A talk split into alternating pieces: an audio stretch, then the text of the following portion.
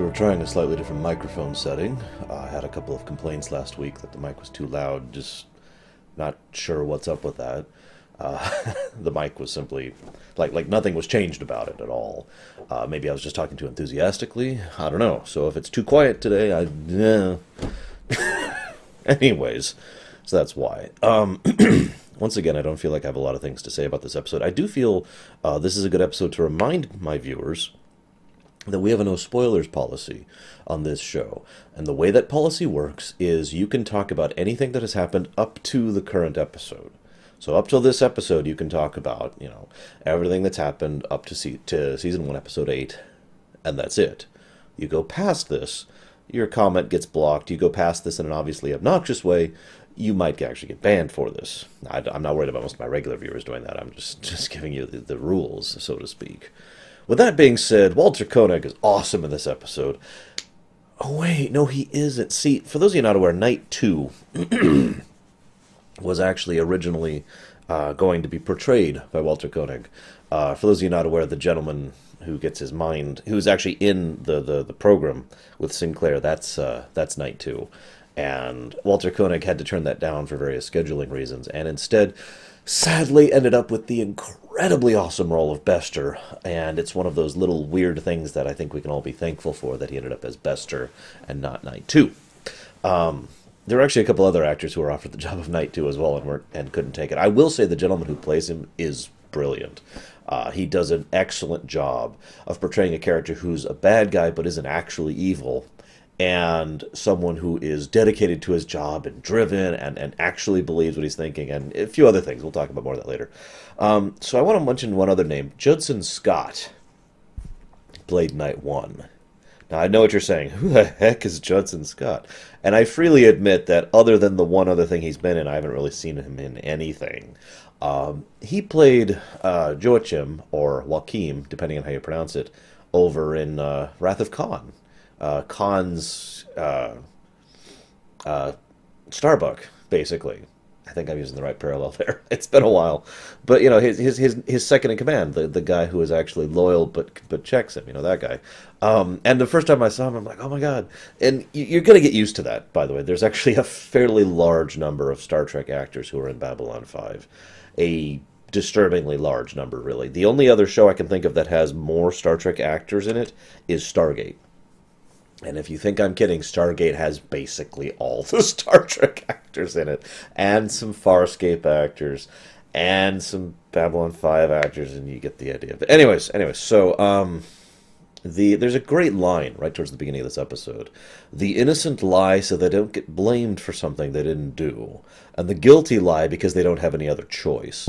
I kind of like that line. It really kind of showcases Sinclair's mindset. It's it's simultaneously cynical and idealistic, as contradictory as that sounds. You know, the cynic is saying everybody lies, and I mean that's fairly true, right? We all lie. Um, for example, I am Elvis. There you go. I've, I've fulfilled my lie quota for the day. Um, but the other side of that is is the idealism, the fact that the innocent may lie, but they're still innocent. You know, they're still not bad people or doing something wrong. They are lying out of fear or out of uh, being bullied or being, uh, you know, a, a, victim in some way. You know, that kind of a thing. And uh, well, speaking personally, I can totally, yeah, I totally see that the idea of lying because you are afraid even though you've done nothing wrong, you are afraid they will claim you have, or they will force you to, to be hurt anyways, regardless of whether you did anything wrong or not. Because one thing real life has told us is you can do everything right, and people will still hurt you for it. So, next thing I want to point out here is the uh, the security risk thing, which is, is a great thing. Like, okay, you're a security risk because of your gambling habits. I love that because it's the kind of thing that most people would look at on the surface and say, yeah, but they actually bother to sh- to actually go one level deeper and explain why he's a security risk, and then show why he's a security risk. And it's brilliant because the surface level is he's a he's gambles and therefore is a security risk. You know, everyone was just like duh and doesn't even to think about it. They talk about the next level down for that. Someone could, uh, you know, say, okay, well, in exchange for the money you owe, we'll let you know, we need you to do, you know, we need we need you to look the other way while we commit a crime or whatever like that. That's that's the next level down uh, of a security risk there, and they actually talk about that, and then they show the worst possible security risk the security risk where he does something that is illegal, but he has no idea what he's doing. One of the things I love about this episode is that it showcases how actual, you know, manipulative organizations work, basically, especially in fiction. I've actually used this kind of concept myself many, many, many times. Uh, and admittedly, I myself have also been inspired by a, by a few works of fiction, including most notably Shadows of the Empire, when it comes to this kind of thing. In other words, the the overreaching organization is trying to manipulate circumstances to its affairs but when you get down to the personal level most of the people who are helping to further those goals have no idea that they are or that there is a goal that they're furthering at all. This guy wants a power source. He gets them a power source. They pay him the end. That's it. And, the, and, and the, he has no concept or understanding of the fact that it has anything to do with anything. In fact it's actually kind of funny because uh, this episode actually contains an example of what I would arguably call bad writing, and I hate to say that because later on, Benson, the, the gambling gentleman, goes to these people and, and is like, oh my god, you gotta help me. Now, that can be explained away, but it never is. He just randomly happens to show up, and that happens to be the lead that they need in order to try and figure things out because of the fact that he goes back to these people who he did a deal with one time. Now, again, that can be explained away, but it isn't, so kind of poor mark there. But I do absolutely overwhelm that with the good marks for actually showcasing what it's like for the individuals helping the grand conspiracy or the grand organization or the grand criminal empire or whatever without ever realizing they're doing so. Because that's how it works, and it's nice. Um, I uh, there's a nice touch when Sinclair wakes up in the Matrix, basically in the in the simulation. He's got sweat they added sweat all over his shirt in a rather nice pattern. Now that if you don't understand why that's a nice touch, he was having a nightmare about the Battle of the Line. And yeah, you'd probably wake up fairly sweaty from that. And I like that they just show that tiny little bit of visual editing to, to really showcase uh, how much it's affecting him. I also had the thought I know we're in the dream state and all that, and they're deliberately calling back to those events, and that's why he dreamed of that. But I have this feeling that he dreamt about the line battle for many years after it happened. I wouldn't be surprised if he still dreams about it to this day. Which brings me to another point. Sinclair has a comment about how it took him years to get to the point where he didn't want to strangle him and Minbari every time he saw them. Given his overall diplomatic approach we've seen in the previous seven episodes, well, eight episodes technically, given how close he's become to Delenn, given how he has been working towards a fair and just perspective, that says a lot in my opinion, about who and what Sinclair is. This is a man who has a great, deep personal reason to hate a species, and he has actively worked not to. And I like that as well because it's very human. I know that sounds weird because you're like, oh, well, that just makes him superhuman. No. Superhuman, eh, okay, he is a flawed man, right? he acknowledged those flaws and he moved on from those flaws and each and each overcame those flaws. That is human. Having flaws is not necessarily human. I mean it's easy to make a flawed character. Boom done. There you go. Having a flawed character who actively tries to overcome those flaws that's wonderfully human, and that's one of the things I like about Sinclair. Now, if he had never been against the Minbari, if he was like, "Oh yeah, you know, bygones bygones," that wouldn't be human. There would be no flaw, and he would just be a little bit too perfect. I bring this up because we've actually discussed in my show recently the idea of the Mary Sue again because we keep discussing this, and I've only heard one person ever say this. But I just want to get this out here right now. I do not think Sinclair is in any way a Mary Sue character at all. He is exceptionally flawed he is not the smartest guy. He works hard to overcome his flaws and to overcome his, his weaknesses. But at no point in time do I feel he is a Mary Sue. I, I honestly can't even begin to say that. But everything I just said about you know his, his hatred and overcoming that of the Minbari is evidence I give for the fact that he is not a Mary Sue, but is in fact just a character. Um, in a good way. I mean that in a good way. Um, I will say that the empty station was nicely chilling. They did some good work with that. Uh, actually, they were, if you pay attention, they were very limited in the set design for the in the Matrix things, and yet very good usage of lighting and camera angles make it feel a lot better than it otherwise would, which is which is really nice touch. So good directing job there too. Um, I like how quickly and seriously Garibaldi takes the situation. Absolutely love it. Um, it's very Garibaldi. You know, the, the, commander isn't paying attention. Okay, I'm going to go to his quarters right now. Give him one chance to be there. Nope, he's not there. Alert everything. We, we got to find the commander. I love that. That's the kind of thing that you really should see, especially in a situation like this. Uh, there have been several times in, and I hate to call it out on this, Star Trek, where, you know, oh my god, the captain, the captain's missing, ah, it's not a big deal, or the commander missing, ah, it's not a big deal, or whatever. You know, I figured it would just be a no big deal, you know. Uh, it's just whatever. A good slash bad example of this is the episode Move Along Home in season one of Deep Space Nine, where the guy on deck, the Starfleet military individual on deck, yes, I know, Starfleet's not a military. I don't care. Starfleet's military. Um, is saying, uh, oh, yeah, the entire senior staff didn't show up. Oh, I'm sure it's not a big deal. I'm not going to check up on it. I mean, really? It took Odo to figure that one out. Anyways, but I like that Garibaldi takes that seriously and he gets on it immediately.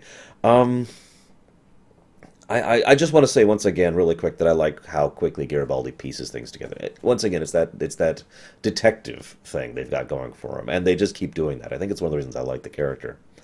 Uh, I find it fascinating. I mentioned this earlier. How Knight One and Knight Two, the, the agents, are both the bad guys but they never really come across as bad guys to me. Knight, well, that's not true. Knight uh, one comes across as a little more of a bad guy, but that's probably because he murders several people in the course of this episode.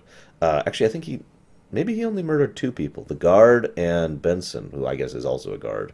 Um, but I got this strong impression, especially from knight two, that he was genuine. Um, the one in, in the dreamscape, that he actually really did feel like Sinclair was a traitor. And I said I'd talk about this more because this is exactly what would happen if this kind of situation happened. I want to lay this out for you. For those of you not fully aware, they talked about this before in Babylon 5, but I really got to lay this out for you. The Minbari Earth War was overwhelmingly one sided in favor of the Minbari, okay? And the Minbari were just abstractly crushing Earth. Earth, you know, the Earth forces, right? Just obliterating them. Um, there's a comment much later in the show that the Earth Alliance had one victory in the whole war. Now, that might be exaggeration, but I'm not sure it is. They were just getting stomped, stomped, and stomped, and stomped, and stomped. And Minbari, the Minbari forces have reached Earth, and then they surrender unconditionally. That's not logical. That is a and some. I actually remember when Babylon Five came out. A gentleman uh, who was at school with me at the time uh, was actually in in college. Uh, was actually like, "Ah, oh, this is a terrible show," and I looked at him weird. I was like, "Why?" He's like, "Well, there's this huge plot hole." Some people seem to think that unexplained plot points are actually plot holes. Uh, I'd just like to say that I disagree with that and move on from that statement. But the point is, that is such an illogical thing to happen. It is so nonsensical that the mind has to try and wrap itself around why it happened, even in universe. And I like that we see a gentleman who almost literally is acting crazed insane almost because he has twisted his mind around trying to come up with a logical explanation for why this is happening. And the only one he could come up with was, well, they thought it would cost them too much. You know, they thought they were in a, a a World War II invasion of Japan situation, and it would cost them too much to take out Earth and to claim Earth, so they decided to infiltrate instead, and that's why they surrendered, so they could conquer us the quiet way. Now, the funny thing is, based on this episode, there's actually a decent amount of evidence for that all of a sudden. The way Delenn is acting, the fact that Delenn, a member of the Grey Council, was on the ship, the fact that she has given explicit orders to kill Sinclair if he ever figures out what happened on the ship. Got some Manchurian candidate kind of vibes going on there, don't we? It wouldn't surprise me that much to find out that that is what the Minbari have been doing, the quiet conquest. But even that isn't fully logical. Because, as I said, the Minbari were crushing Earth like a bug. And Sinclair himself says it. You say that we could have held the line. You weren't there. We were defeated, utterly and complete. The despair that comes out of his voice when he says that is just powerful. The rage and despair. He does a great job of, of it, it, it really says volumes of just how bad the line was. It's a great personal way to explain how bad that battle was, to really showcase the utter hopelessness of what the line actually was. There's actually a, we'll see in the future, uh, a quote from the Earth President uh, at the time of the line battle where she says, paraphrasing here, we have repeatedly offered unconditional total surrender to the Minbari and have received no reply. That also gets across that point of just how bad these last few battles were. Um, I mean, in case you don't get the significance of that, and I'll talk about this then too, we were willing to be 100% subjugated, slave raced, just to be spared from the Minbari. And the Minbari said, no, we're going to wipe you out. I am amazed that things turned out the way they did with regards to the Minbari and Earth. But anyways, um, but yeah, so and, and I, so I love how this gentleman, Knight Two, has so wound himself up about this situation that he's come up with this situation which barely fits the situ, you know, barely fits the pieces, and he's like, "Aha! Sinclair must be a traitor, and we will use you to discover the truth of the Minbari situation, and we will fight back," you know, that kind of a thing. Um, and the funny thing was, Sinclair wanted to know just as badly as knight 2 did. I found that interesting that the bad guys and the good guys of this episode, again, I put quote unquotes there, both wanted the same thing, and for effectively the same reasons. They wanted the truth. Uh, without wishing to spoil, because we actually do have a spoiler section for this episode, as you might imagine, um, I find it interesting, like if the, he had actually discovered the total truth of what happened there and why the Minbari situation happened, and Knight Two had discovered it, I actually really wonder what Knight Two's reaction would have been to that. Um, the uh, I also want to add a quote here because I was so strongly reminded of Mass Effect as Sinclair's friends are being blasted all around him, and he shouts, "You know, not like this, not like this." and he sets sets himself all the afterburners on to for, to ram the Minbari cruiser, knowing full well it will do nothing. There's no benefit to that. There's no point of that. Very human. Again, a topic I'll be talking about in the future, uh, especially when we get to TNG in the best of both worlds. And I was just reminded of Mass Effect 3's Twitter campaign leading up to it. This is how humanity dies at ramming speed. It's, uh, yeah.